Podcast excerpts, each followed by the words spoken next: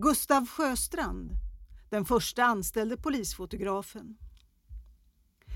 Under 1900-talets början var polisens fotoresurser och kamerautrustning mycket begränsade och någon enhetlig metod för brottsplatsfotografering fanns inte. Polisfotografins huvuduppgift var att identifiera och registrera kriminella.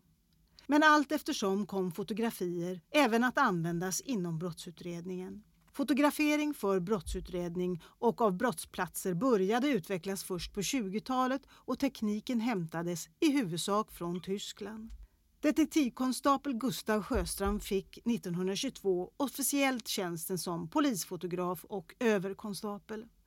Han spelade en viktig roll i användandet av fotografiet som inom rättsväsendet i Sverige.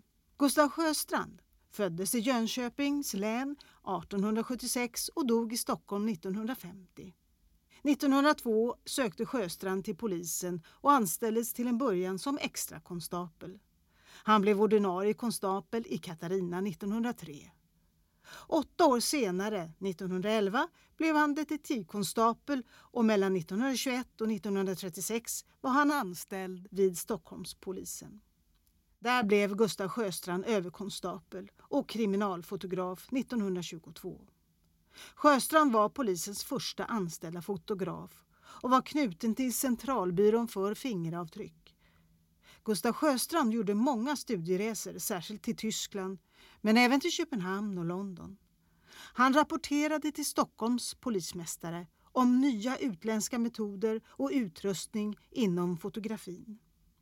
I Dresden, som ansågs ha extra hög kompetens, guidades Sjöstrand runt i en fotoateljé och Sjöstrand var imponerad och skrev i rapporten Här finns kameror av olika slag och olika storlekar avsedda för olika ändamål. I Dresden hämtades ett arkivsystem där fotografierna sorterades efter typ av brott och den kriminelles kroppslängd.